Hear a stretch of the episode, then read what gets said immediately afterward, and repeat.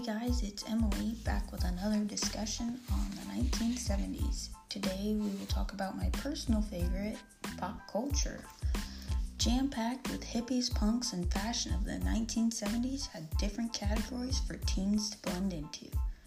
The Gale in Context article titled Hippies states Despite being heavily influenced by, li- by a literary movement, music remains associated with the hippie lifestyle as do communal living, Eastern philosophy, psychedelic drugs, free love, and political activism. Hippies were generally teenagers interested in conserving nature and having freedom. Initially, the hippie culture started in the 1950s, inspired by the Beat Generation. Since then, many teens still find the hippie belief system being applied to their lifestyles through plastic straws and hydro flasks and illegal drugs and that is where punk arrives. Based on music preferences, punk also relates to hippies in the sense that they enjoy different music than the rest of the world. This relates to teenagers today because no one listens to the same music genre. Frank Cartledge's article Punk reads, one of my one of the many effects of the post-World War II consumer boom within the United States and Europe was the ever expanding market for goods, particularly within the youth culture market, that led in, to an active struggle from the young people to shape and realize their own identities through the consumption of music and fashion.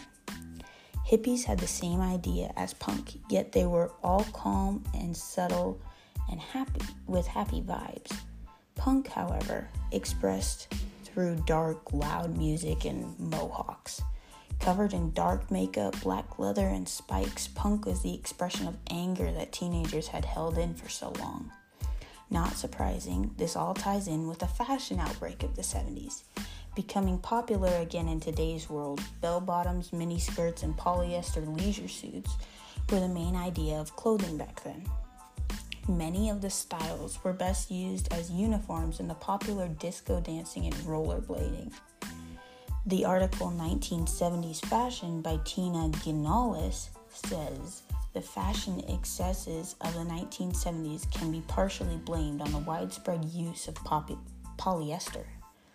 This made the fabric slick and breathable for dancing or in large gatherings such as concerts to prevent people from getting too hot.